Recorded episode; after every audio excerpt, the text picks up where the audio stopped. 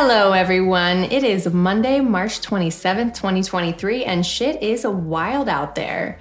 Welcome to season one, episode one of Luke, Who is Your Father, a podcast about mystery, scandal, and triumph of the familial variety. This season, we're telling you about being triplets separated at birth, the trials and tribulations of growing up separately, coming together, and the hunt for our biological father. I'm your host, Jules. I'm Kenny. And I'm Rikki. And I cannot believe we are sitting here, you two.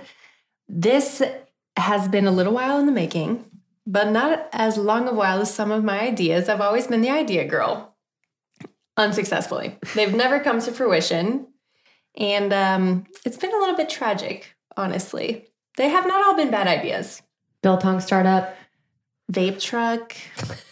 Swing set gym. I designed you a beautiful label for yeah. We've uh, we've gone the steps and we have just never kind of latched down on anything, mostly because of my fair fear of failure, which I think is prevalent in all of us. And so this is the first thing that we a are working on all together. B are actually finally sinking our teeth into, and it is possible because we finally all live in the same city. And I thought Today's going to be a little bit different. I'm going to give you guys kind of a bird's eye view of the story that we'll be telling and we'll introduce you to to us to get to know us a little bit better better so we're not such um, strangers so rikki kendall and i um, we're triplets and rikki stayed with my she grew up with my birth mother kathleen kathleen found out that she was having triplets very late into her pregnancy, she was, we were conceived via artificial insemination. And I know that that can be kind of hard to understand, which is why today's episode is going to be so special uh, because you'll find out all about that. So, conceived via artificial insemination, she found out very late that she was having triplets. She gave Kendall and I up for adoption. So, we grew up as twins, and we did not know that we had a sister until we were a triplet until we were nine and did not get to meet her until we were 11. So that's really what this first season is going to be diving into. There will be some twists and turns along the way. And what it's kind of going to culminate in is the absolute shit show that is at home DNA testing, folks. We know that that is something that has upended so many people's lives in the past decade. So, this first season really aims to tell our story. We know that it is uh, unique, but it is not one of a kind. So, we want to open the floor for seasons to follow for you, our listeners, to be able to relate, to tell your stories. We have a couple really cool avenues for you to be able to do that. We actually have a partnership established with My Forever DNA, which we'll dive into um, in future episodes, future seasons as well. But today we will really be um, just kind of laying the groundwork for all that is to follow. so, again, I'm Julianne. I am baby A, the oldest of the triplets. I live in Austin, Texas. I've lived here for four, it'll be four years in June, and moved here to be with my sister Rikki, who I've never lived in the same city as. And um, it has not been the easiest road, which is another reason why I'm so grateful that we're here. Uh, because when you grow up separately, it is really hard to define that sister relationship and what that looks like. Um, and I have been guilty of not always treating that with the respect that it deserves. So the fact that we're here together, we are able to overcome not just the the obstacles in our past, but the obstacles that that were preventing us from doing this is so special. Uh, so again, lived in Austin, Texas for four years now. I have four cats. She's a cat lady. I don't know how this happened. I do know how this happened. It was yep. a Brady Bunch situation. Uh, live with my partner and our four cats, and um, I'm in sales. Have been in sales for a long time, um, but this is by far the thing that I've been most excited to do in my quote unquote professional career. I hope it takes us a long way. It will. I'm confident. And leaning further into DTR, defining the relationship between sisters and triplets, a very special person who's yet to be announced asked us recently if you were in a soap opera, who would be the evil one? And you said, Unequivocally, myself, me. I, you would think as the oldest of the three of us, I would exhibit oldest child traits maternal. Organized, Responsible. type A. And I'm not really sure what happened. I blame the C section. I have always been a little bit of a black sheep. I am making strides. I will always try to groom my black sheep coat, but it will never go away. Well, I would certainly hope not. And, I'd like to lean a little bit more into that. Oh, super. So each week, I'm sure you heard that we started with shit is wild out there because it do be. Uh, so so that you can get us to, uh, to know us a little bit better organically, I'm going to pull a question out of my hat on the spot. What's the wildest? And we're going to go from there. And we're definitely going to learn a little bit more about Julianne right now. Julianne, what is the wildest thing you've ever done for a man?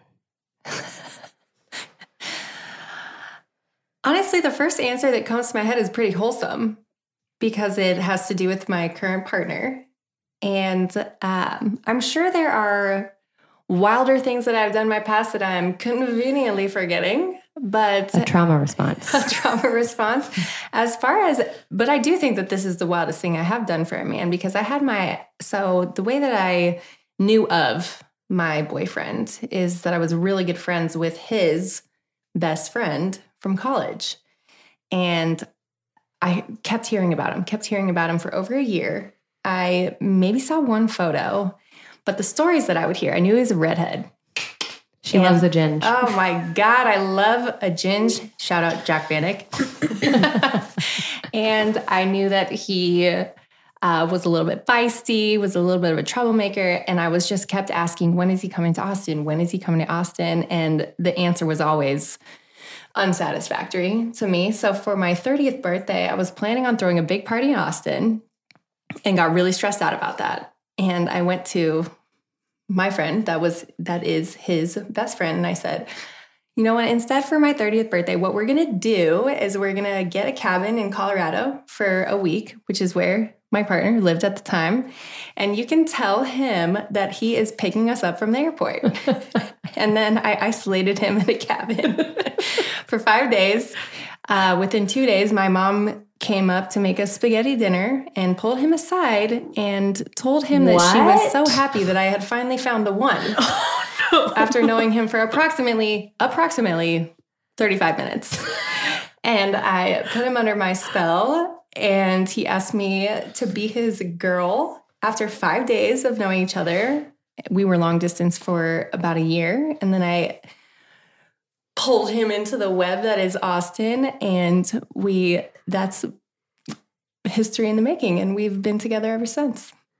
We love a torrid whirlwind, not toxic romance. and I do feel like we need to give him the teeniest shout out, which he may or may not appreciate. We do. So the the name of this podcast is Luke Who Is Your Father. I have been thinking about this, like we said, for about two years now. Came up with the whole idea of it, content, but had no idea what to call it.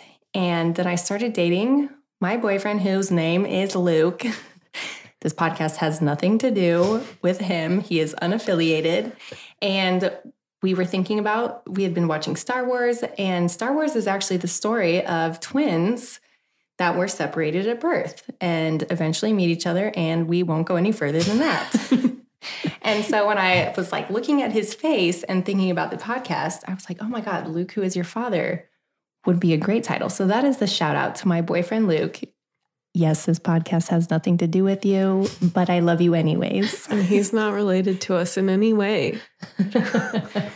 But I think that's enough about me. Why don't we make myself less wildly uncomfortable and shift focus to Kendall? Kendall, you are here. I'm here. Sitting right next to me. We Against all this- against all odds. We never thought this would happen.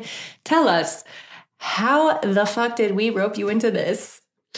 Well, initially, uh, when it was brought to me, I was supposed to be more of a background character, a fly on the wall, if you will, that would, you know, design everything for the podcast and uh, chime in a little bit with with some color every now and then. Um, however, y'all pulled a great big fat bait and switch on me and decided that I needed to be an integral part of the first season. So here we are. Um, and I couldn't be happier. I have always uh, wanted to work on a project with you guys because we do have such varying skill sets that lend themselves so well to like a full team of people um, to be collaborating on something creative. And so um, I just always wanted that to happen. And we're all obsessed with podcasts. So that the truth? Very you know, so. this just seems to be the perfect platform for us to work together on. So And where do you fall in the lineup? I'm baby B, the typical middle child. Um, As she lives and breathes. yeah, I'm the moderator, the peacemaker, the creamy center of the Oreo f- filling, the o- filling, the Yeah. Oreo center. The creamy center of the oh my Oreo. god, please coin the O filling. The O filling. The oh, that O sounds filling. dirty. Um, and so Who are also the dirtiest one out of all of us. I am not. Maybe in hygiene. Um, Oh my God, she went there. now you know. She showered today. She looks amazing. today. Got a haircut. She Um, showered. She smelled We'll nice. see how it progresses. Uh, so yeah, that's me. Uh, I was the last to hop on the Austin bandwagon. I moved down here about uh, three years ago in February, beginning of the pandemic. Really awesome timing on my part. Um, luckily, Austin is a city full of patios. No, it's terrible, actually. it's Don't awful. Nobody come lived here. here. I didn't get that. Could you try again? It's terrible, actually. um, so I moved here about three years ago. Um, since then, you know, despite it being a pandemic, I've had some really awesome career opportunities. I now work for a cybersecurity company as um, the graphic designer for the cyber intelligence team. I'm Uh, the graphic designer for this podcast. and that. And uh, I live with my boyfriend as well. Um, and two. This is your first shacking. Yes, this is my. I've, we've we've shacked up. It's not her first shagging, but it's her first It's her shacking. first shacking. First shacking Not up. to be confused with shagging. uh, but we live with uh, two amazing muddy mutt mutt dogs. Monster, monster dogs. Yes, we love Just, them. just the one. Just the one, Lola, who we uh, adopted about a year ago. She's A monster. she's truly she's. You ask what what's wild, Lola. Lola's wild. Uh, so yeah, it's just been it's been pretty good in Austin so far. Kendall, we're talking about Lola being wild. And I know you thought you were going to get away from this question. And I know you wish you would have. What is the wildest thing you have ever done for a man? Well, I'm, I'm going to have to say that's probably moving to Austin. I thought that was for us. Y'all caught me in a lie already. Um, I lived in Seattle previously. Uh, Dream City. Really love it up there. Um, however, met a, met a, a boy, really. You met a Um, boy. You met a boy moving me to met Austin. I met a boy moving Julian to Austin. Um, we dated for about six months, which seems like not a lot.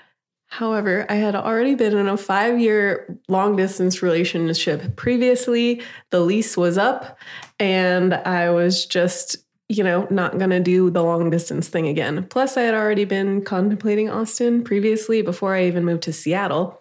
So, signed a lease. Uh, And he and then he broke up with me a month before I moved down here. And after you had signed the lease. after we had signed the lease, after I had gotten my company to agree to move me down here remotely, paid for the movers. So that was really fun. I told him, oh, I'm moving anyway. so, better get used to seeing me around. Like a G.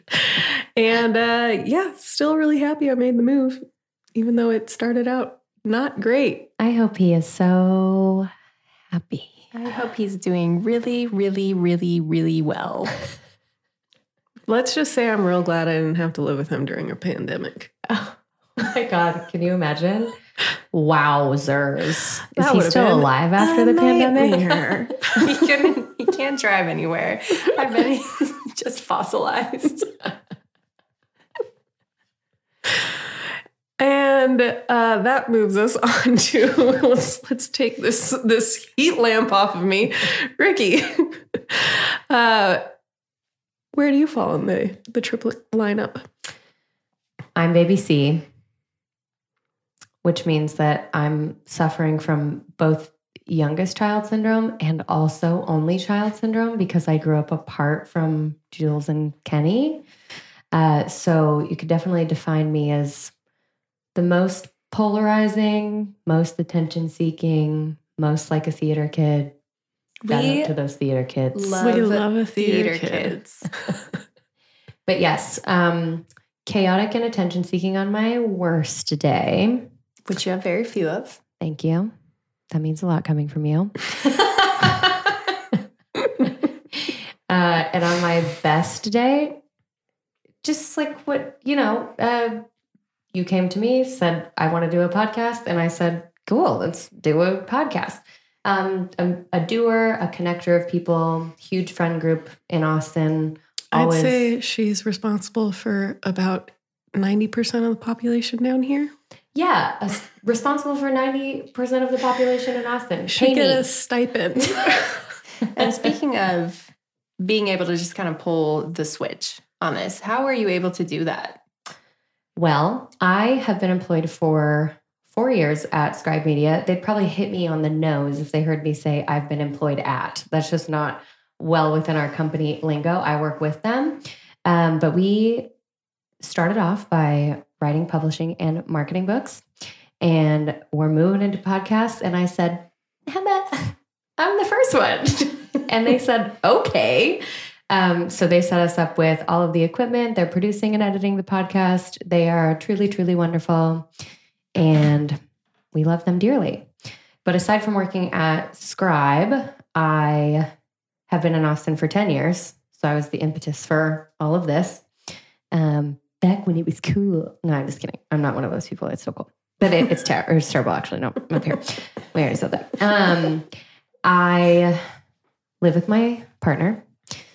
We've been together for two years now. He is truly my better half, deeply intelligent and unproblematic and helpful. Unproblematic and helpful. What a nice change of pace for you. And listen, I'm sorry. what? For me. What a nice change of pace for us. yes, I would say all of our pickers have been historically off. We have daddy issues that we're addressing now. Yeah. But um, yes, all living with our beautiful, divine, perfect partners on Monday, Wednesday, Let's Friday. off the perfect. um, and Rikki, what is the wildest thing I you have ever done I cannot fucking wait for this. for a man? I literally don't even know what's going to come out of her mouth. I'm so excited. Okay. This is not going to be the wildest because there are too many to count. I am a grand gesture person. But the one that comes to mind, I was seeing a man here in Austin, a boy, like you said, a boy. Yes, they're all boys. And he had a risky, high stakes physical job. We'd probably been seeing each other for like two months at this point. It was not serious. Thank fucking God. Why I did this for him when it was not serious, I do not know. Uh, but he, one weekend, I guess, didn't want to talk to me or deal with with the responsibility of me. So he essentially faked his own death. he had someone message me from his Instagram account and say that he was in the hospital with a traumatic brain injury. I scoured everywhere for the entire weekend, hitting up my EMT contacts, checking hospitals, checking jails.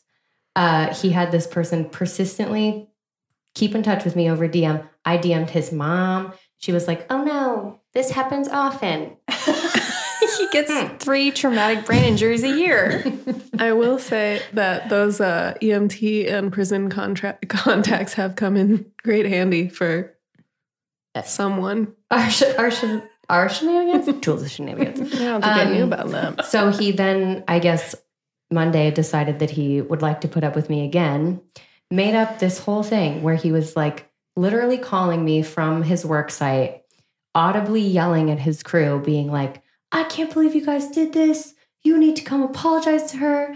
He said that they stole his phone and was pranking me, were pranking me. And I believed him. and then that week was his birthday, and he was working on a site in Galveston, which is three hours from Austin. I drove there on a work night to celebrate his birthday with him in an empty hotel restaurant because it was in the middle of the pandemic, and then drove home the next morning to work. and for our next date, his magical disappearing act, we got a little tipsy. It, things were just starting to open up because of it, it was opening from the pandemic.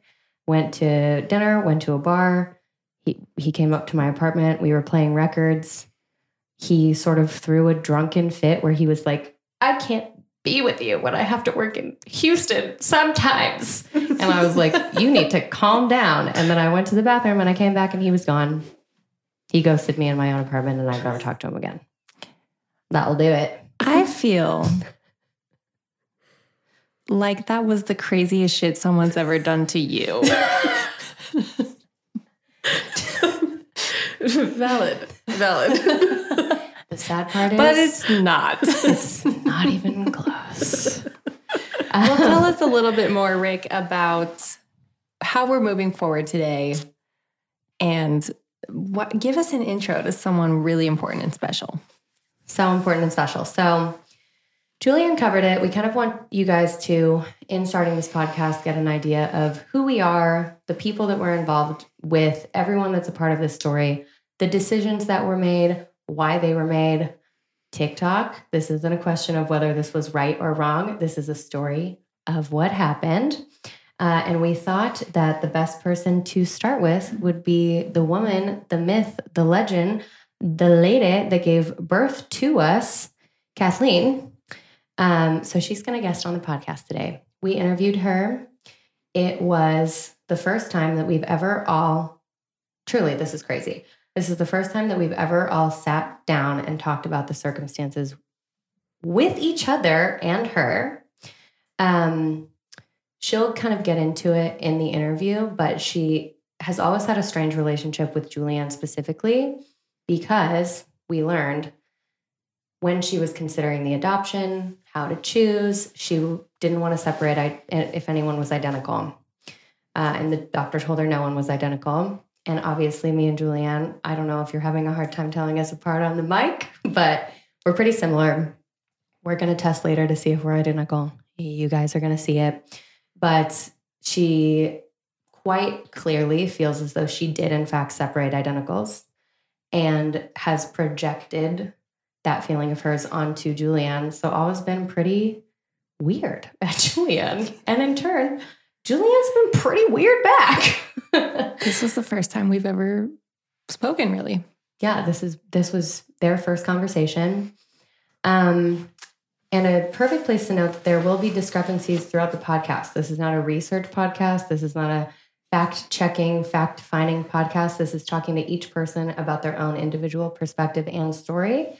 So I'm sure her answers will vary wildly from other people that we'll have sharing their perspective later. Um, and not everyone will maybe agree with what she did, but we sitting in the room agree with it. Very much so. And we're the only ones that really matter. And we're the only ones that really matter. Um, so I'm so grateful that she got to come on today. But before I sort of objectively, non objectively introduce her, because I am her daughter that lived alone with her for many years of my life, um, I wanted to. We have adoption papers that we actually received for the first time a couple of weeks ago.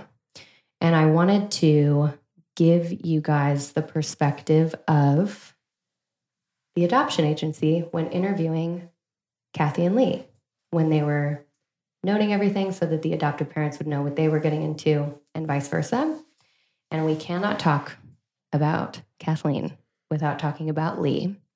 Uh, so Lee was my dad. He passed away in 2002 in May. Um, I loved him dearly, still do.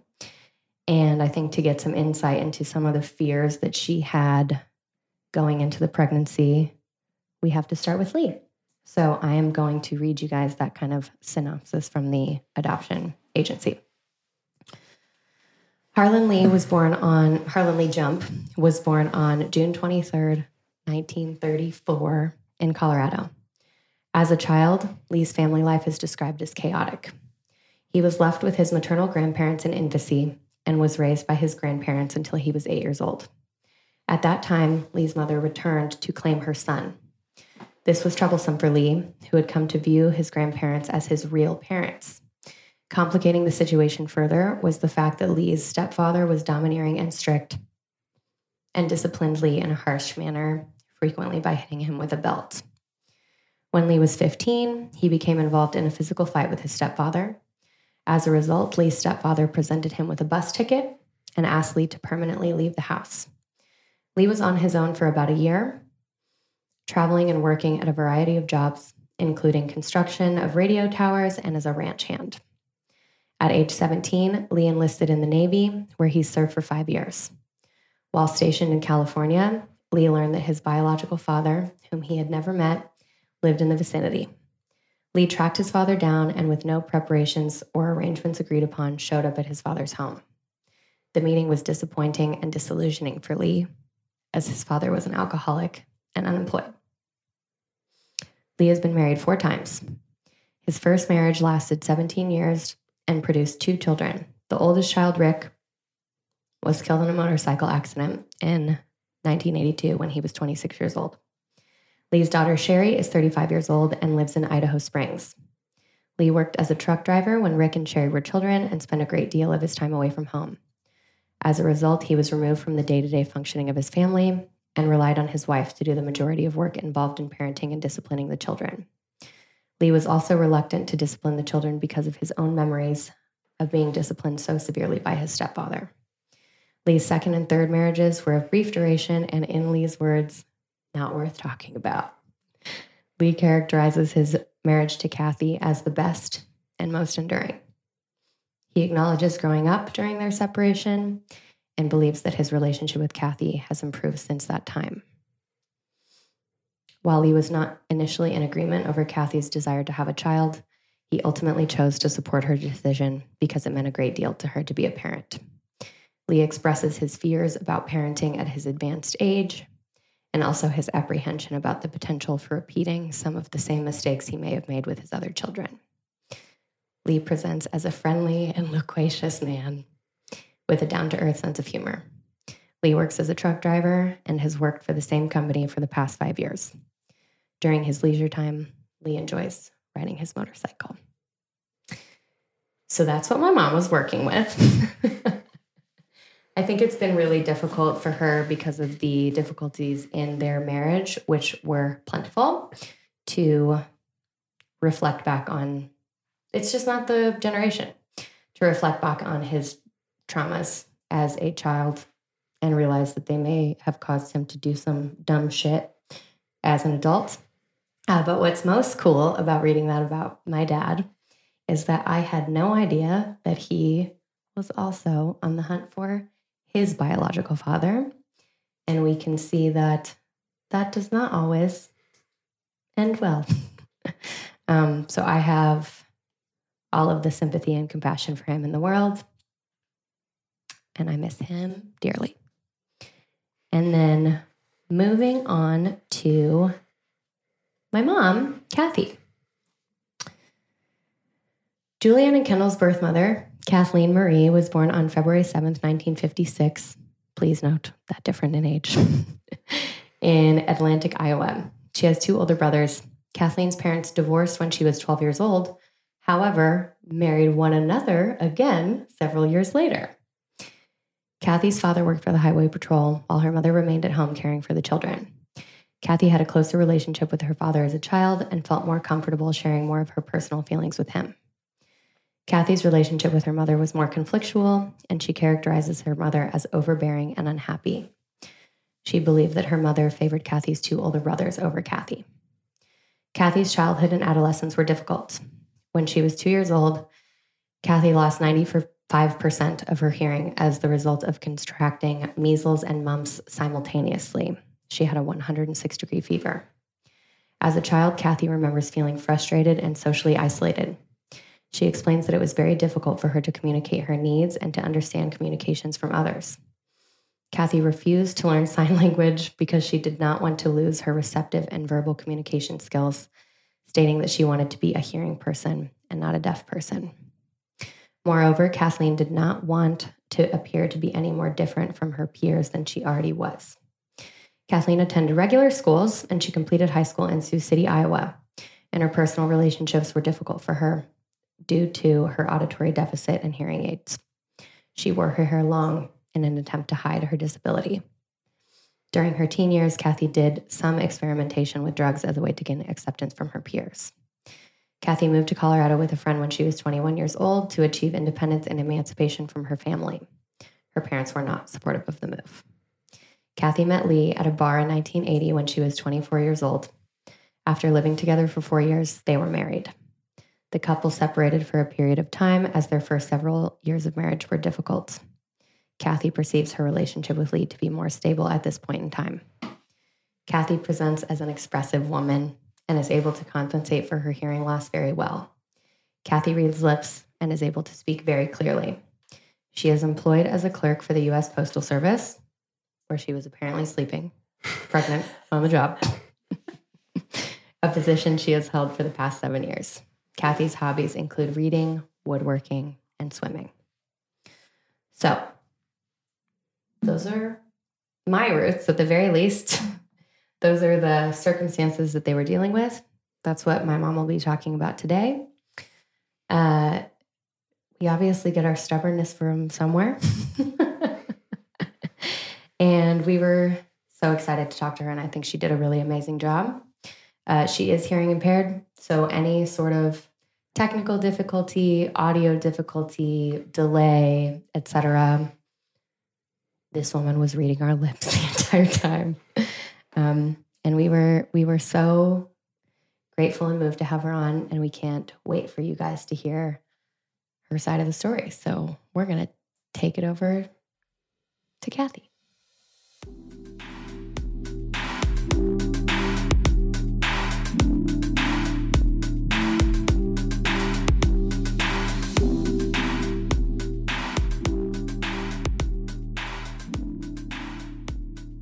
Hi, Mom. How are you? I'm good. How are you? We're doing good. You're here with the three babies that you birthed.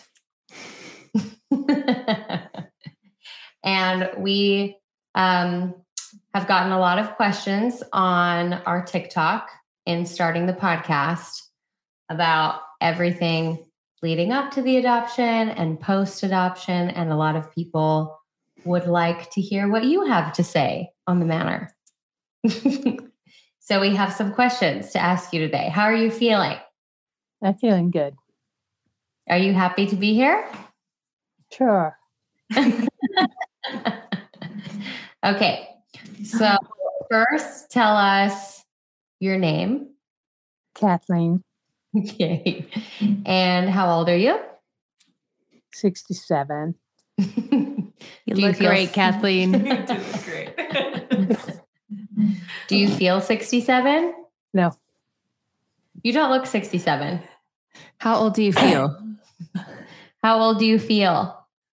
oh, I feel probably 57, 55. That's pretty good. That's a thing.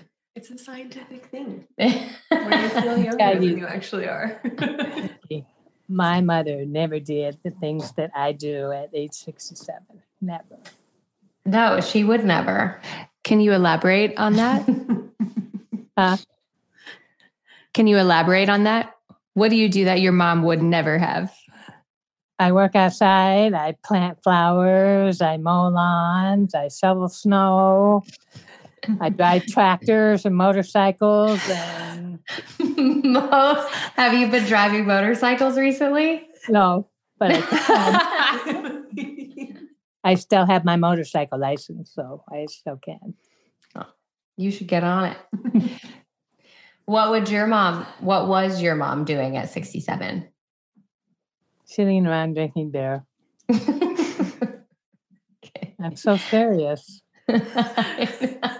I think I knew grandma when she was 67, Yes, and I think she was sitting around drinking beer, watching basketball. Yes, watching sports too. All sports. so, mom, you didn't want to ever have children. And then you met dad, and that was still the case. Will you tell us about how you met dad? And I did not now want children before I met your dad. I didn't know because I didn't even think about it. So I Okay. didn't think about it. I met him at a bar, obviously. Such a good meeting place. Um, but actually, he came to the place that I worked. He used to hang out at the place right next door, so I saw him on the road a lot too. So that's where I met him. And What when did you he say on the road, Huh? do you mean on a motorcycle? Now, if somebody's going to change talking, you need to let me know because I'm looking at Rikki. So Okay. I need to be able to look at somebody before they say something. Julianne has a question. Okay. oh, I just said when you see it, you see him on the road or saw him on the road. Was it on a motorcycle? Yes. Yes. did you stop at the same places all the time, or how did you see him on the road? Because I worked right. I would be outside or just got off work or, and then the bar that we went to was not too far away. Okay. And what did he say to you when he hit on you for the first time?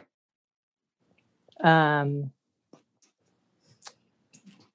well, I think he was sitting at the bar and I went up and sat next to him. Oh, you hit on him. what did you say? I didn't say anything. I just. Just plopped on down. Playing it cool. Did you have a question, Jules? Yes. I do have a question. So, Kathleen, when you say that we need to let you know which one of us is going to be talking and when, why is that? Because I read lips. And I I do hear, but it helps to read see the lips so that I can focus and not have to concentrate. And can you tell us a little bit about why? Okay, all right. So I had the measles and the mumps when I was three years old at the same time. And I had a high fever of 106. And they didn't know that I lost any hearing until I turned eight. So five years went by before we knew that I had a hearing loss because it was just a little at first and then it progressed. Thank you. I know that was backtracking. I just wanted to clarify a little bit. Thank you. Yes, you're welcome. And you can hear a little bit now because you have a cochlear implant. yes, I can hear it much better. Can you hear it all with it off? No, not one. Okay. Well, I think that's important um, when we talk about the decisions that you made down the road. Um, but so you met dad and you hit on him at a bar. and then you Well, I guys didn't just. hit on him. I just made myself present. what did you guys talk about for the first time? Oh, I don't remember. Nothing notable. He was And then he was married. Oh, okay. Well, we know that he didn't. Uh, he said those other two marriages were nothing of note. Of course. so then he got divorced, Yes. and then you guys started dating hmm in that order, I'm sure. and then how did he ask you to marry him? And what? How did he ask you to marry him? Um, he gave me. Yeah, I opened up a ring for Christmas, an engagement ring. Cute. It was the one that you lost. What? Do you remember I gave you the wedding ring and you lost it. The first one, the silver one, you were wearing it like a uh, uh, what do you call that when the like around my necklace? no, you wore it on. Oh, I don't know. I'm not sure. I think you wore it on your finger. It was going to be one of those things like you were still going to church then. So, you know, Promise ring. Oh, a purity ring. yes, yes, that's what it was. And then I lost it. Crazy. well, I don't remember that at all. and then dad was how many years older than you? 22. 22 years older than you. Okay. So then you guys got married. Tell us about your wedding day. Oh, um, well, I wore a cowboy wedding dress and I had a cowboy hat on, and we got married in the backyard at our house. And Michael and Pat, mom, dad, and all were there, and all these ex wives were there How many of them? too.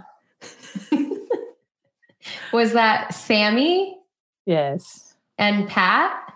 No, Jeannie. Oh, the other one. He had four. You were his fourth wife. Yes. Okay. Okay.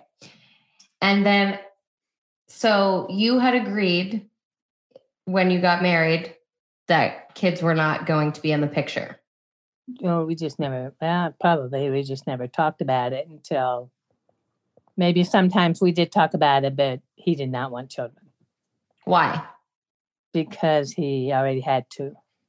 hmm And I, we read earlier that his dad disciplined him in very cruel ways, and he didn't want to repeat any of the mistakes that he'd made in being absent with his kids or any of the mistakes that his dad did with another child. Okay. So, how did you tell him you wanted a baby? I just told him, And what made you decide that? well, because you, you, when you're hanging around people that are having children, and then pretty soon everybody's, you just start having that clock tick, you know, What does it feel like? it's just uh, a desire to have a child for whatever reason. Okay. So then you told him you want a baby and you separated. He said no and so i said okay so we'll just separate then or and so about a month went by or six weeks. And he asked me out for dinner and he said, You can have a baby. Come home. and then what did you do? I went home. and so, but it was about uh, three months later. By the time we got all of the information that we needed to do what we were going to do to have to get artificially inseminated, it was about three months because I had to get on pills to to make my hormones right and to make my chance of getting pregnant the best, the best Mhm. possible. And so you chose to go the route of sperm donation. How did you choose a sperm donor and how long did it take you? Well, I I'm sure I I I chose the one I chose the day I got the papers or whatever, you know, wherever the information came from. I don't know. I don't recall where that was. And I picked him because he had curly hair and green eyes. And so I wanted you guys my my child to have curly hair and green eyes. So Thanks, Mom. Mission accomplished. Two out of three. I have a question.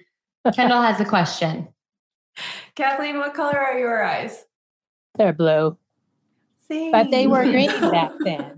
I think sometimes they're green. I mean, sometimes they're green. It just depends on what I'm wearing. Same. Same. So I got You have yours blue and they got his. Yeah. Okay. yeah. Do you think that Kendall looks more like you than the other two of us? Well, in some ways, I definitely see you, me, and you and Julianne and Kendall in different ways. Mhm. I think we look more like you when you were younger, Okay. and Kendall looks more like you now. I'm sorry. Although she's. I'm sorry you look like me when I'm older. no, You look I'm beautiful. happy about it. so you went, you had one unsuccessful sperm donation, Right. and then the next one took. Right. How did you find out? Um, I found out very quickly, actually, because they tested me in two weeks, and I was falling asleep at work, and I never ever did that. But I, I took a pillow to work. That's how tired I was it. Uh, where were you working? at the post office down in Denver on Wynkoop, 17th and Wynkoop. Look at her plait her hair like Kendall does. Like Kendall. yeah. I do that. I do that. so you were sleeping in a post office. okay, so then you went And to the doctor. bathroom. Oh no. oh no. so then you they tested you and you found out you were pregnant. Yes. How did you feel? No. How did you feel? um I was they called me. Actually, they called me. Well, the minute they told me, my heart dropped and I thought, what have I done? Life my life as I know it has come to an end. Is this what I really wanted? I was very nervous. An honest answer. An honest answer. And then when did you start to feel better or excited? Or did you? I felt okay about it after, I mean, probably in a couple of days. But dad, How- did, he Dad didn't. not really. What did he what was he what was he up to? apprehensive. He didn't really. I mean, he. I think he was hoping that three times would come and go, and and I wouldn't have gotten pregnant. That's what I Is think. that like the limit? They only do it three times? Yeah, we only were going to do three times. We were only going to. Self imposed limit. Smart. So you had a self-imposed limit of three times. Uh huh. Damn. okay, so that's coincidental or Yeah. serendipitous. So then how was your pregnancy? It was. Um, I mean, I did very well with it. I didn't ever cook, which, well, I used to cook, but I didn't feel like cooking. So Sybil, Tina and Ken's friend, she actually she knew when I met her at the doctor's office, she knew Tina and Ken. So she started cooking for me. She would bring me food and dad. Mm. So uh, he wasn't a, he wasn't a great cook. well, he just he cooked, but he just made weird things. he made spam and put it on a piece of bread and put jelly on it. Oh no. Yeah. but I felt okay. I felt good actually. I mean, I didn't. Feel, I was tired a lot, and I, I did not eat much because I didn't have room in my stomach. Taking up the uh, room. That's why you were still so skinny in your limbs when you were pregnant. Right. I lost weight. My my body lost weight. All the baby. All the the doctor said all my weight was baby weight. Mhm. Speaking of spam, you guys didn't have very much money, right? Well, we did, yeah, because we both had good jobs, but we had a lot of payments. Mhm. We bought stuff on credit. Will you define what you mean by good jobs?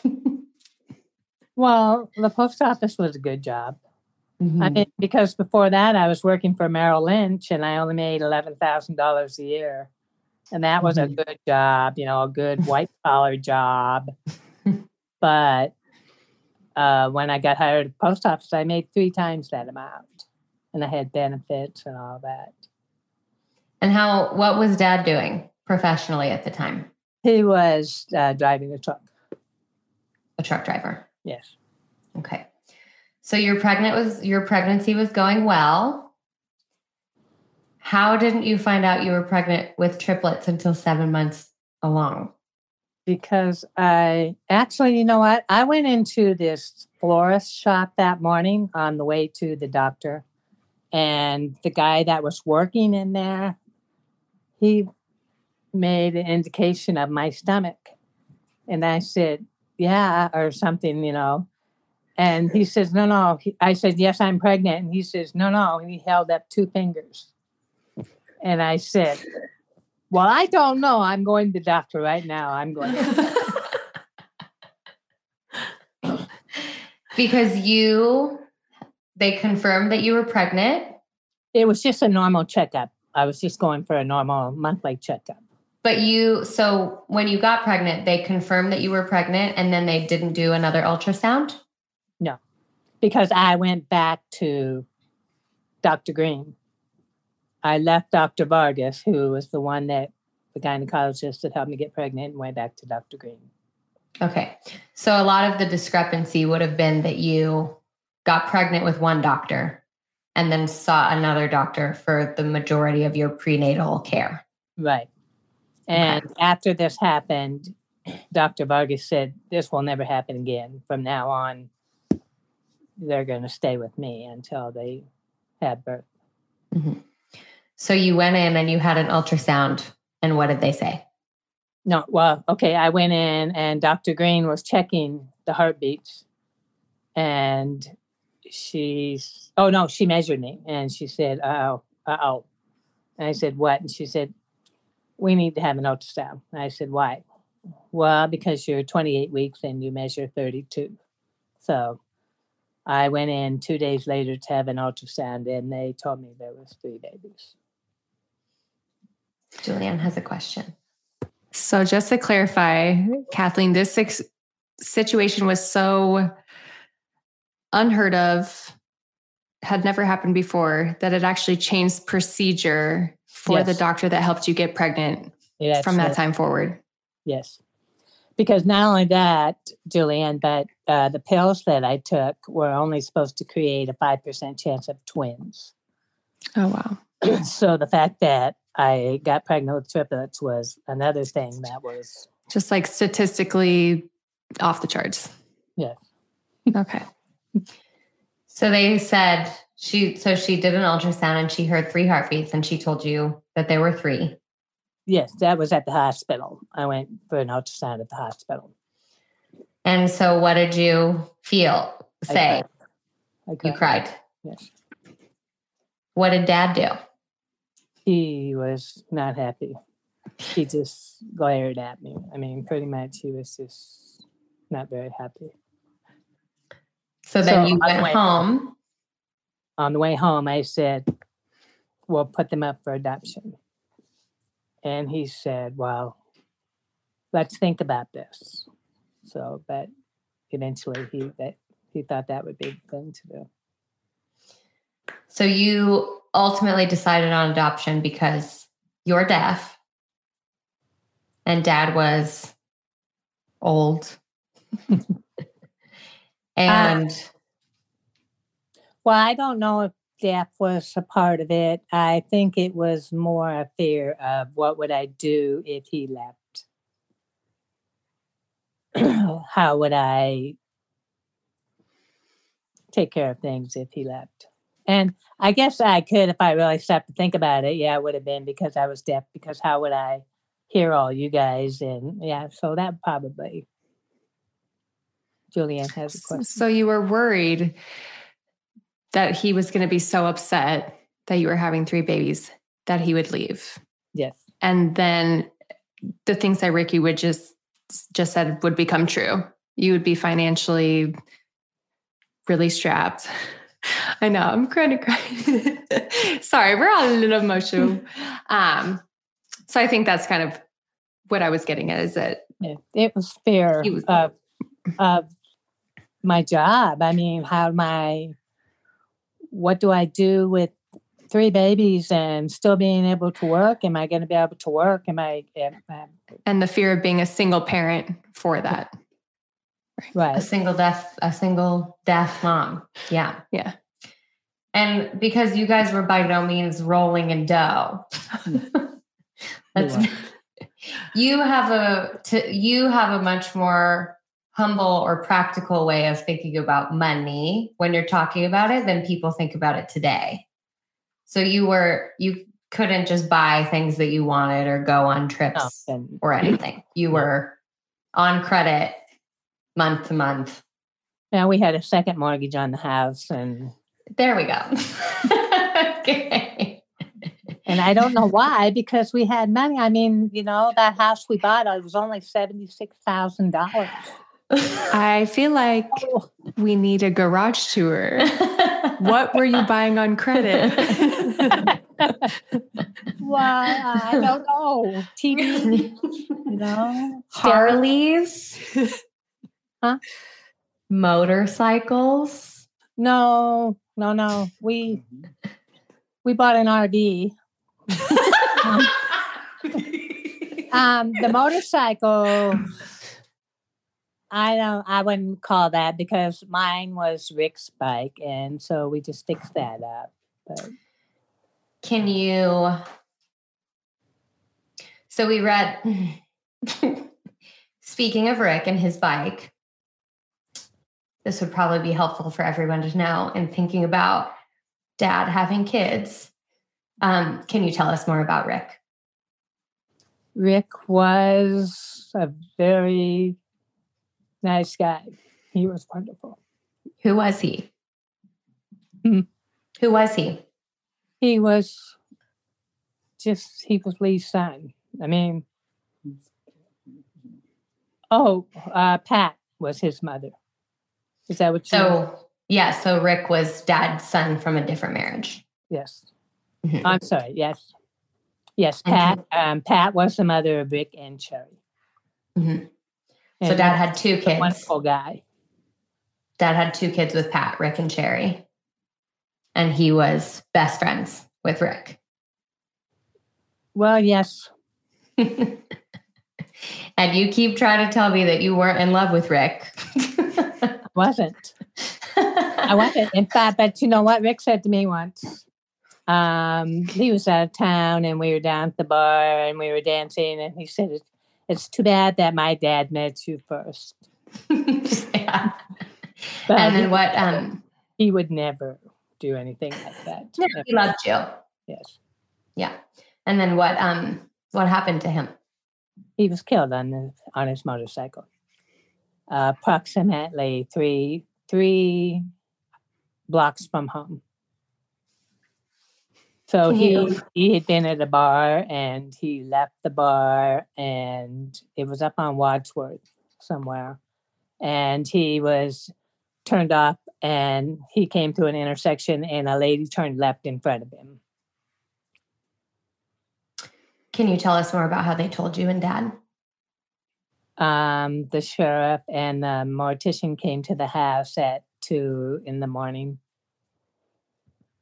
And so, and it was blurry after that. I mean, Troy even came up to me and he said, You're going to have to let him be. And so he can find his way. So do you think that because dad had such a beloved son that died, he would have been more apprehensive about having more babies? I don't know. Um, he died in 82. So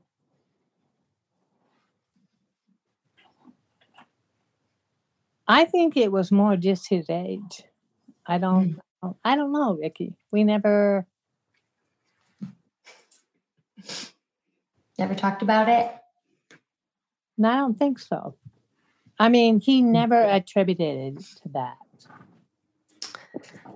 I doubt that he would. I want I want to say something funny about Rick. Um, one time I so he was living with us and so I was walking to go into the bathroom or something and Lee was standing there talking to Rick and his bedroom door was open and Lee uh, Rick was sitting up in bed so he just had his chest with no shirt on and he saw me and he went and the covers up to his chest. He was very nice. modest, modest fella. I mean, none of us have kids, but when we think about losing even our animals, you always think that you would never want another animal, Right, like another dog like that, because you don't want to go through that heartbreak again. right. So I Yeah. think with their relationship, that would have been hard. Mhm. Absolutely. So you and dad decided to put the babies up for adoption, two of them. And then tell us about how you what you were looking for in adoptive parents and how you found Tina and Ken. I first interviewed two other couples before them, before I interviewed Tina and Ken. One of them actually was, you remember Jeannie and Frank next door? Okay, it was one of their friends. And so Sybil didn't know anything about them. And I didn't didn't pick them obviously. And then Sybil entered had I don't remember the other people, whoever else I interviewed but then she brought Tina and Ken over. So had you already decided no on the other people or you decided no when you met Tina and Ken? I was waiting. I was just waiting Waiting for what? just to make sure I was going to meet mm-hmm. Tina and Ken and then I was going to decide. And so tell us about meeting Tina and Ken. this is going to be a mess. tell us about meeting Tina and Ken. I opened the door and they were coming up the walk. And when they saw me, they both looked at each other and their eyes were like open wide because I was obviously pregnant, you know, because the other girl told them that they she was pregnant and she wasn't. But um and also okay, well no, that's for another story. Um they came in and we talked and I asked the question that I asked the other two, how do you feel about adopting a child? And Kenny said, I just want to have a baby. what were your first impressions of them when they walked up? When they what? when they walked up? I was pleased. I mean, they were, they blew everybody else out of the water. Can you tell us more about what they looked like and what they sounded like? They How they presented? Tina had really, really short hair. She was so cute, very cute. And Kenny was very outgoing, and Tina was very extravagant. Um, they were they were very good, very good people. And they came to your house in Brighton. Yes. And they did they seem like they had any impressions about you and dad or the way that you were doing things? I don't recall that. Uh, in fact, I don't even know when they said yes. I mean, I don't know if they said yes that day or if they told Sybil later and she told us. I, I don't recall how that went down. I'm sure it's all very overwhelming. It's you've got two months. it's not like it's so they said yes about two months from that's so crazy. They did? They well, they it couldn't have been any longer than two months. Oh. well, I'm sure they said yes right away. Hmm Kenny has a question.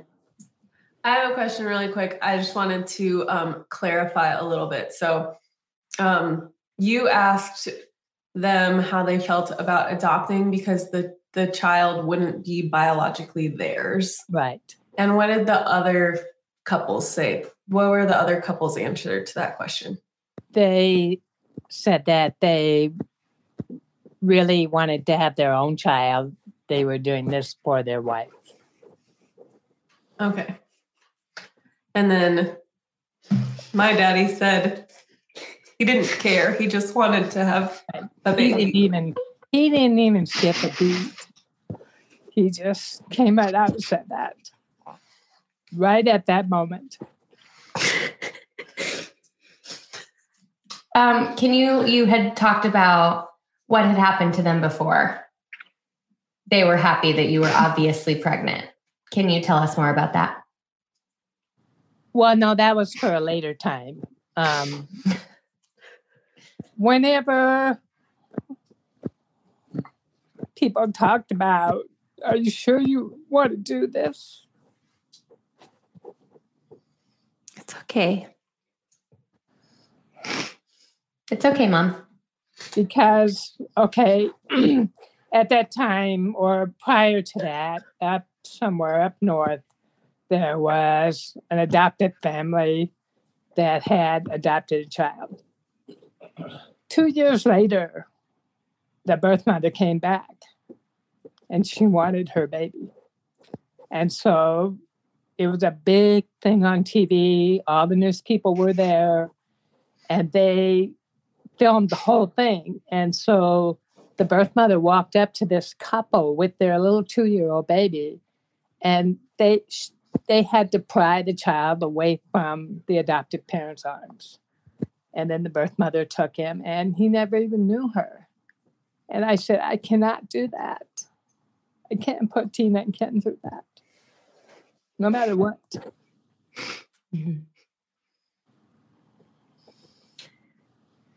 So, on to happier things. um, they agreed to adopt the girls, and you had about two months. and then tell us about when your water broke and when you knew you were going to the hospital and how you were talking to Tina and Ken.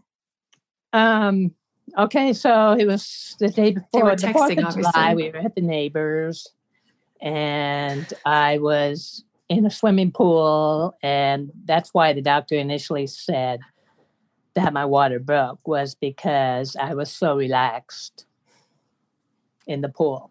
So Water baby. because there was nothing holding me up. I was just laying in a inner tube thing, and I was just um, totally happy because I just love water anyway. So, so then the next day, well, the next day was would have been the fifth, unless we celebrated on the fifth, because it was like the next day. I went out to move the sprinkler, and I squatted down, and the water broke of one of the, one of them, and I don't know which one. Wait. Wait. when you are having more than one child, do your waters break separately? Yes. Oh my God. I was today years old. Today I learned. okay, so you bent down to move the sprinkler and your water broke.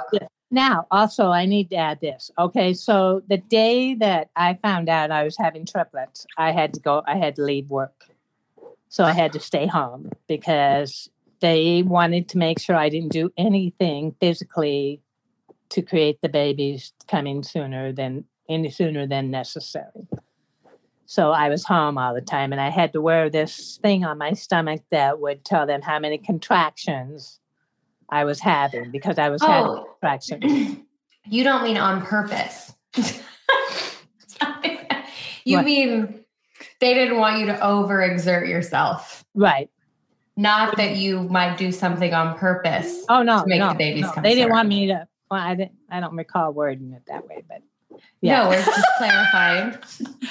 Oh. Ma'am, we're just clarifying. Oh, okay. okay. No, they. I had to medically have that little machine on so they could hear the heartbeats because I or the the contractions. So I would be. I would wear it, and then I would put the phone in in the machine so they could listen to the contractions.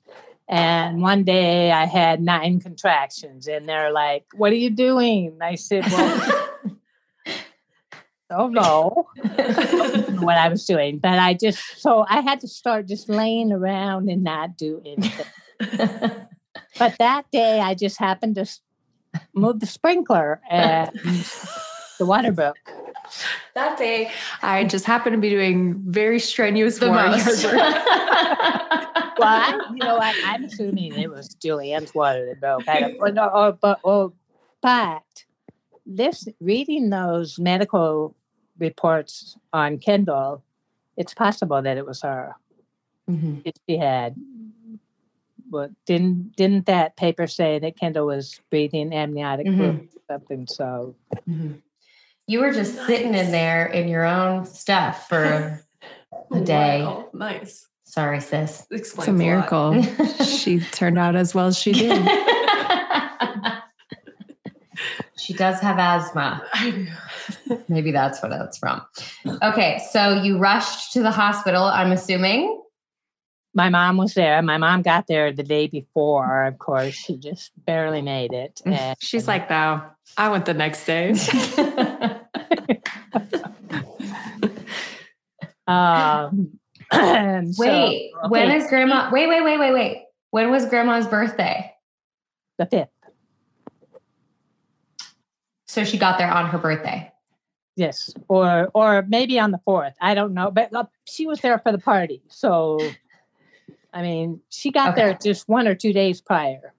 She was just there. So anyway, so Jeannie and Jeannie and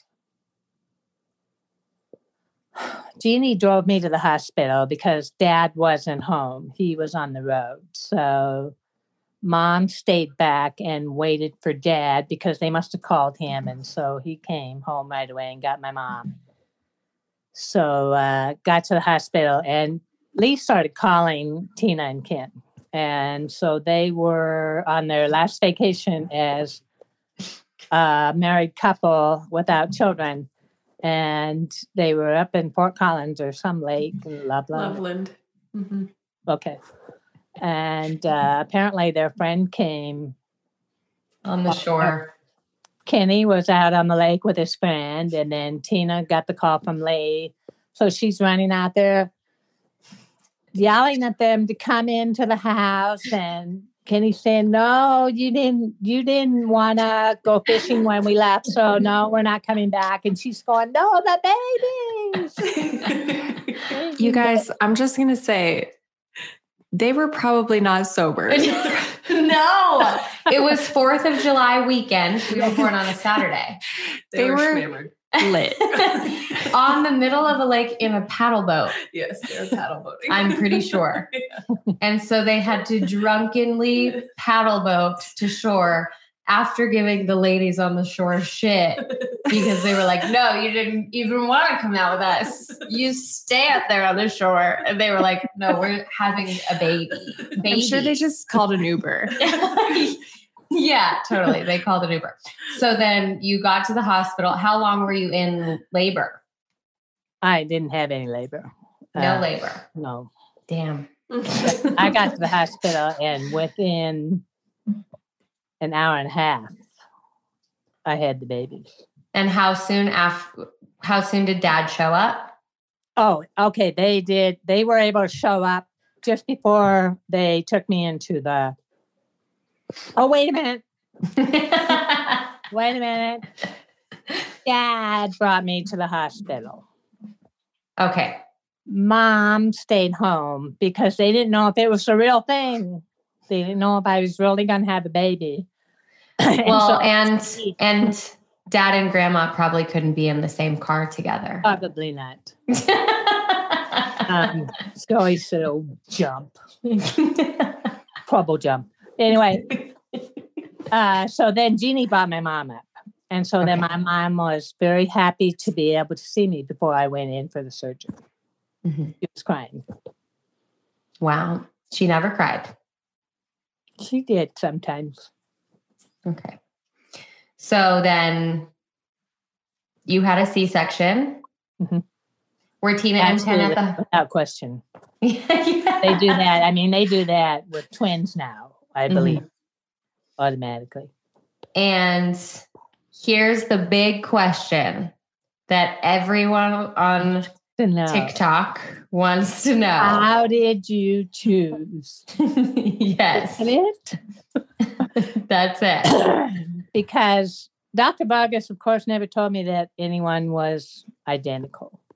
So I had I had asked that question: Is are any of the girls identical? Because after I found out I was having three, I rush educated myself on multiple births, and I didn't want to separate identical twins.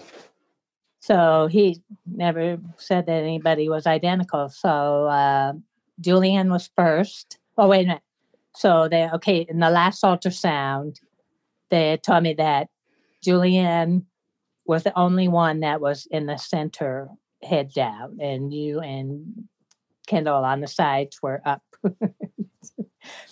Reach. and you guys were up. And he said that won't change. That's going to stay there because there's too much stuff in there. Nobody's going to move. Well, Kendall were moved. like sardines. she turned around and so i just took that as those two were together and you were up here on my left side by yourself So Kendall turned around against all odds in the womb late to be with Julianne. So you adopted them together. That's what i felt You i mean i don't know how right. I i have a, i have no i'm so glad that happened because yeah. i don't know why, I, at that time i had no idea Mm-hmm. Were a lot of people asking you how you were going to choose? oh yes they What did I told the story even after I after I had you guys and and it was all said and done. How did you do that? I would have left my husband before I got rid of my children, and it was just a lot of judgment, a lot of judgment.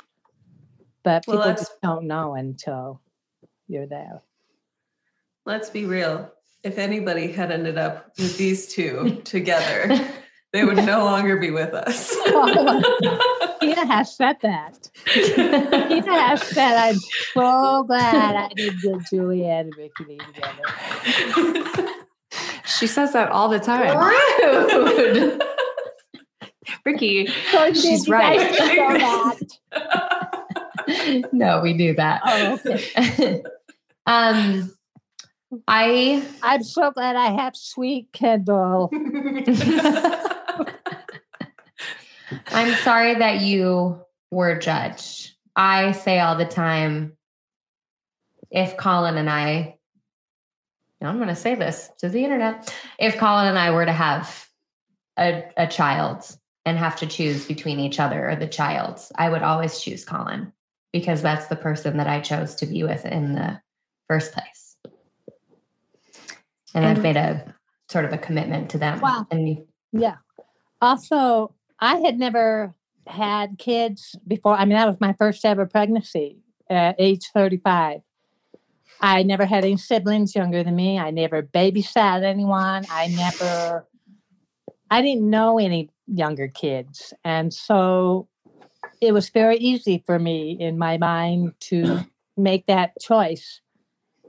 However, after I could have never made that choice again. I would have never chose that again. Having no love of a child, I would have never did that again. So I know. Um, I just want to say that uh, we have never judged or felt any kind of animosity or anything. We're very, very grateful to you for what you did. thank you. we are very grateful. And this whole thing has been so much fun to do together.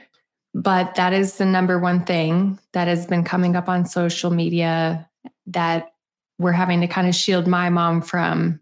I think you're not going to be buying into that kind of thing as much as she is but she has been so up in the comments of tiktok and whatever and that's the number one thing. And that's not by any means the chief reason that we wanted to talk to you, but that's why this was so important because we want people to know that there was a very good reason for this and that we, none of us three, harbor any ill will, judgment. And we know that this is the way that this was supposed to happen. Well, and I think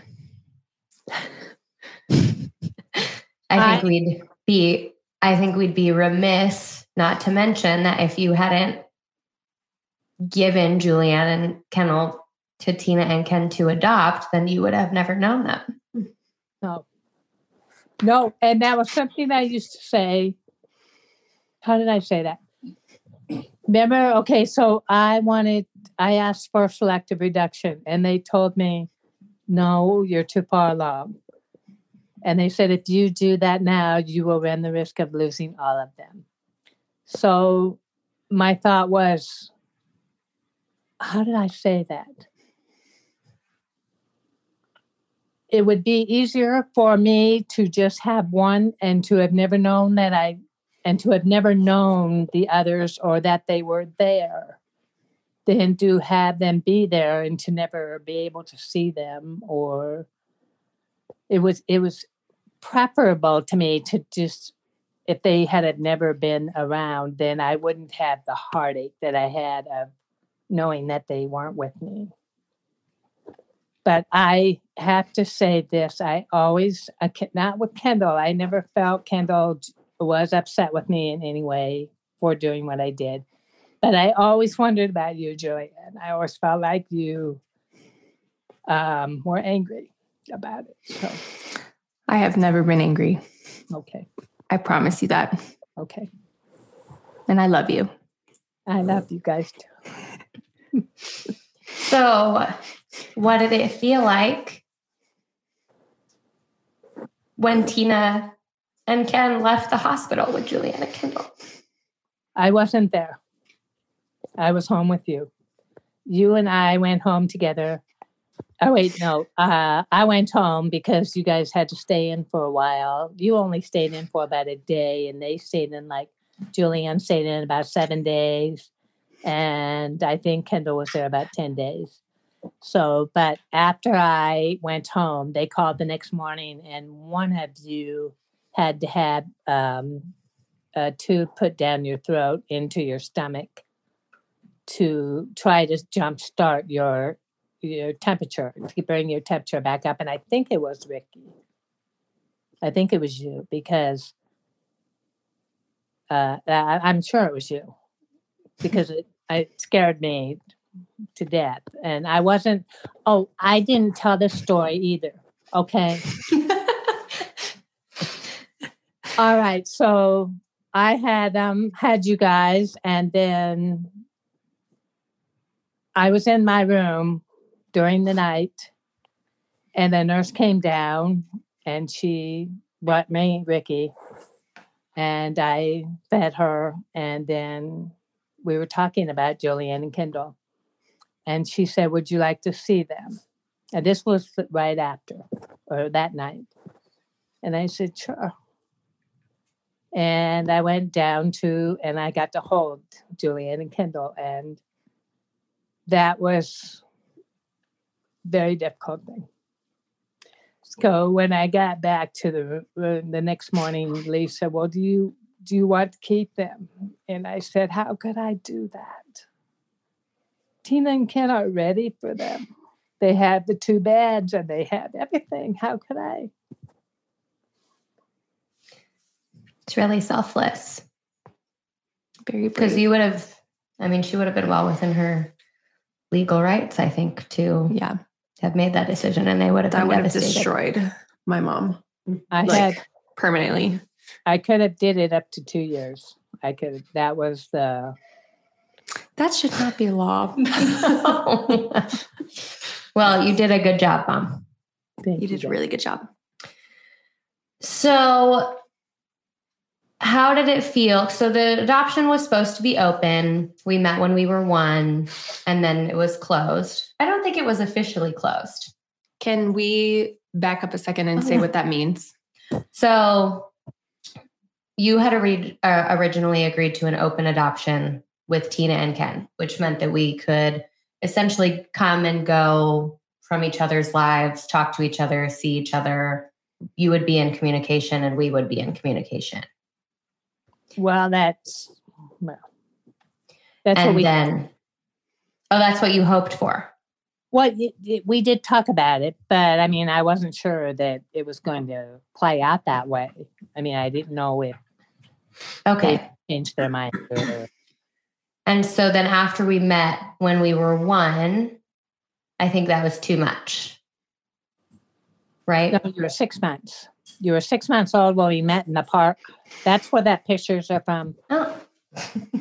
That was six Okay. months old. Okay.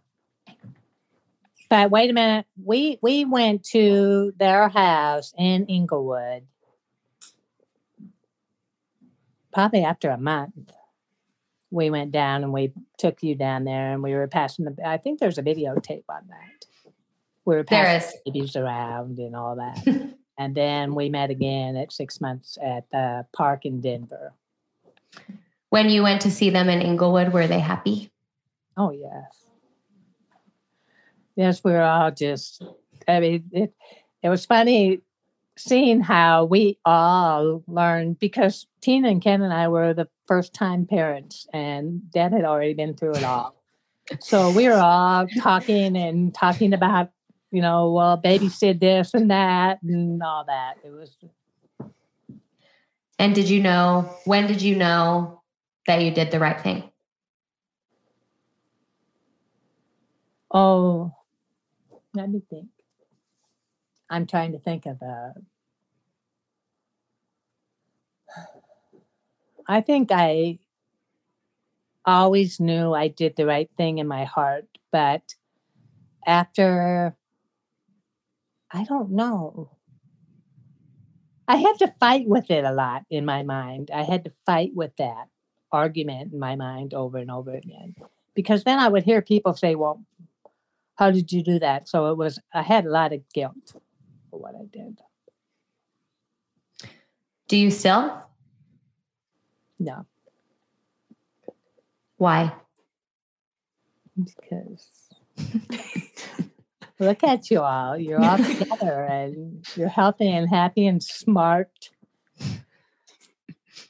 Some days. Most of the time. If you, if you guys, do you have any other questions? And then I think I just have one, one more for her. I don't have any questions. I've uh, obviously something to say after. Um, so last question. What having that experience and seeing us all grow up, would you want other parents considering putting their babies up for adoption to know and other parents adopting babies to know?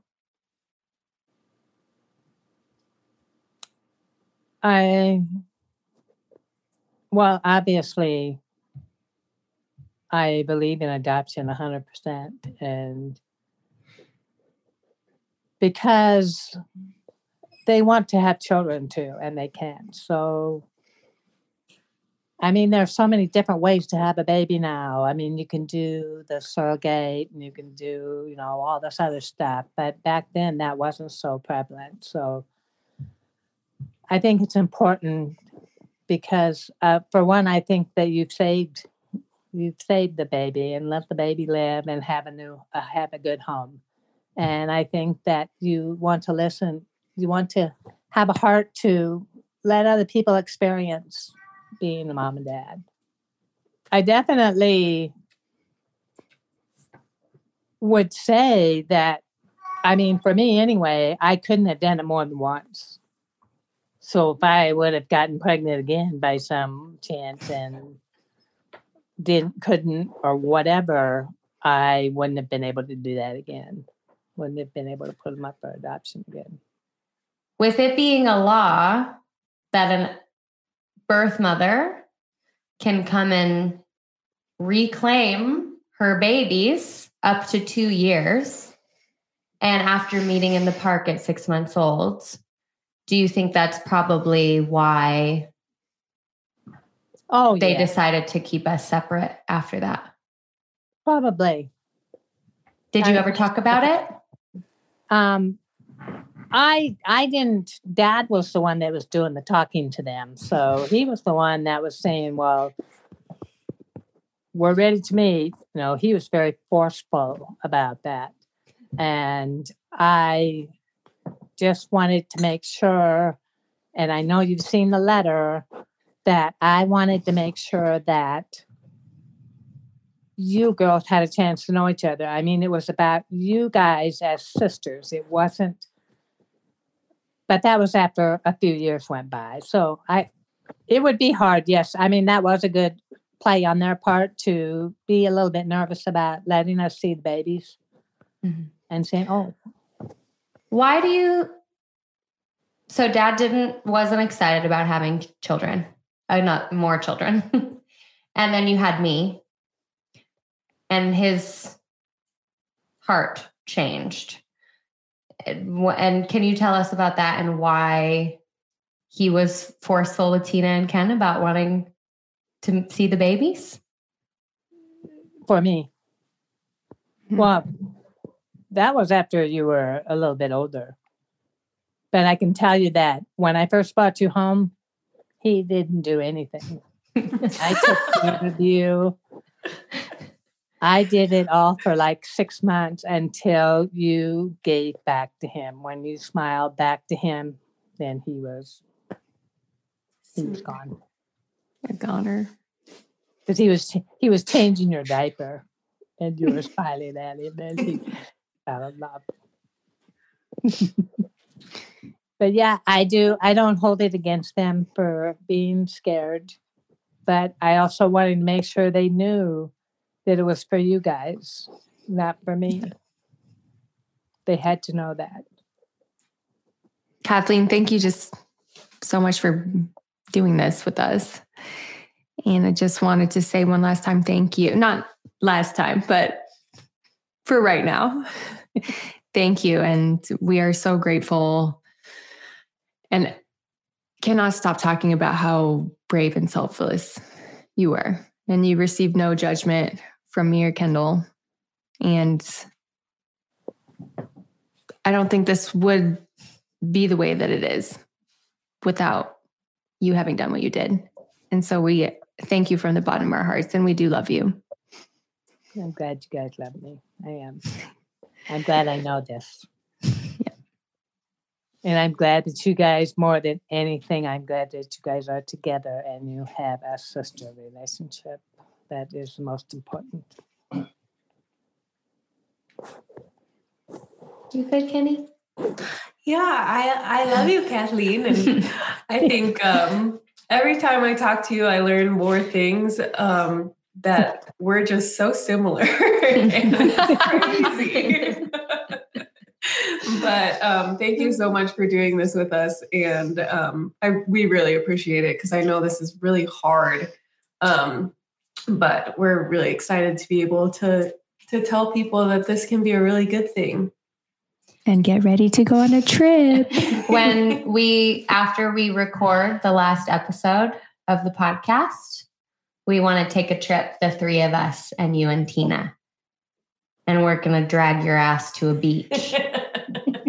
Oh, a beach off the United States? yes. Sure. Okay. now, Okay. listen, are you going to get this caption for me? Uh this I have yet to see a podcast that is captioned. We can caption the YouTube one. yeah. We'll we'll work it out. We'll make sure. Because if you don't, there's nothing for me. we'll get it done for you. You did a great job, Mom. Thank you. You're welcome. I love you. I love guys. you. We'll see you on the beach. Okay. Bye.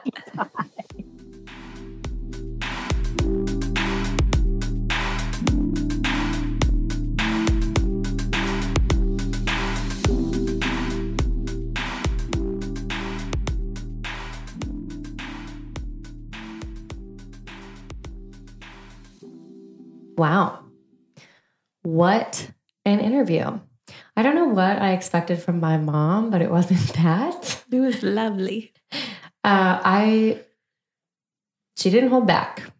Um, so I'm going to keep her away from the comments. and I think the most important thing to take away from anything that she said, I mean, she divulged some pretty interesting details in um, that it wasn't so much about money. It was about money. she just has a very modest way of viewing living circumstances, which is lovely. Um, but it was new to me to hear that she essentially was very scared that my dad would leave her and she would be stuck with three bebés as a single deaf parent. Um, so I think that that was the overarching and more prominent threat for her.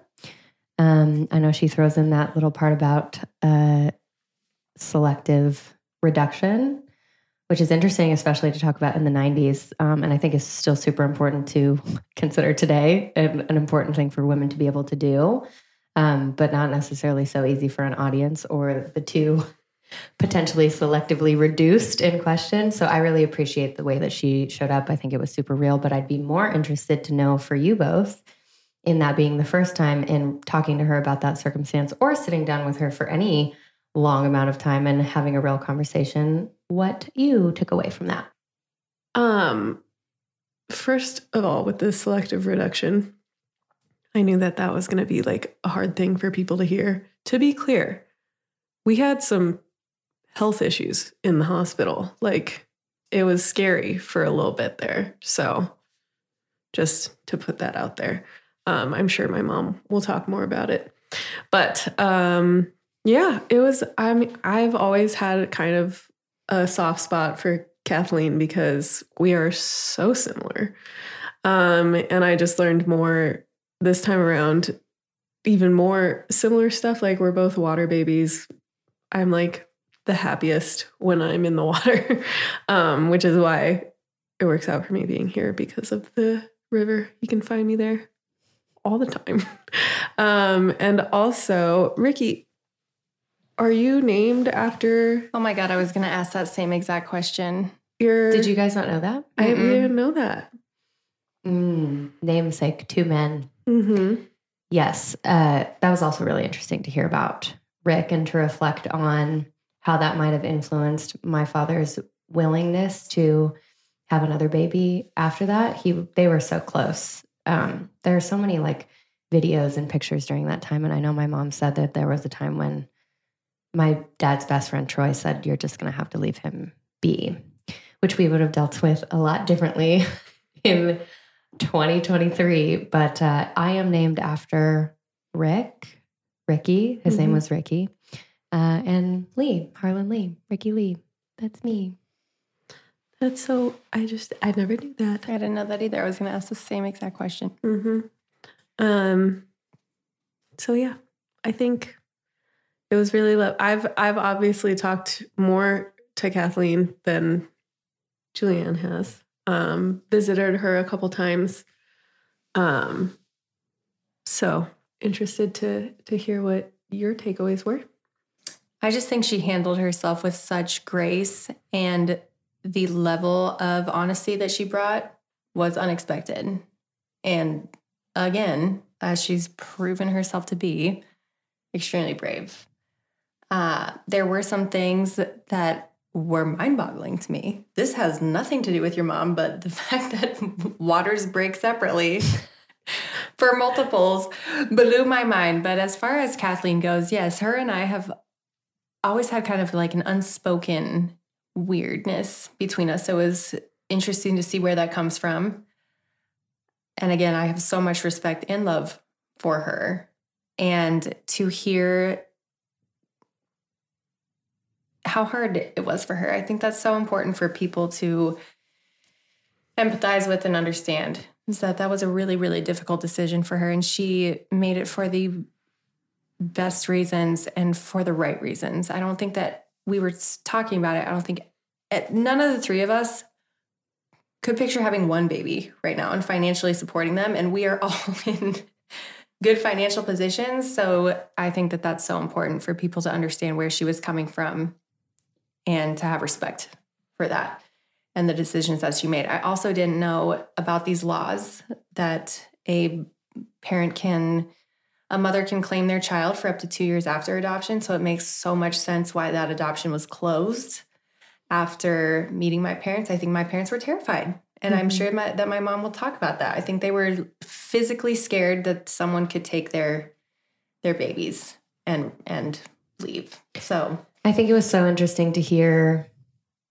a lot of people on the internet have thought that she sort of just brazenly and without much thought or care gave these babies away. And to hear it sounds like if Tina and Ken hadn't gone through such tumult in being misled by a previous adoption candidate, being told she was pregnant, she wasn't, it was a scam.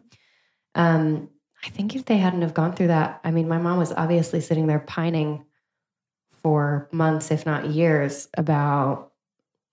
I think that's what she was kind of getting at very with my torn. Mhm. yeah, I think she was very torn on whether or not she should pull that ripcord. And I don't have a child, but they say it's like the second that they set them on your chest, you've never loved anything more. And the fact that she held you guys, um, I don't think she probably slept for like a, a No. good Mm-hmm. year, just going back and forth on like, should I exercise this right that I have? Right.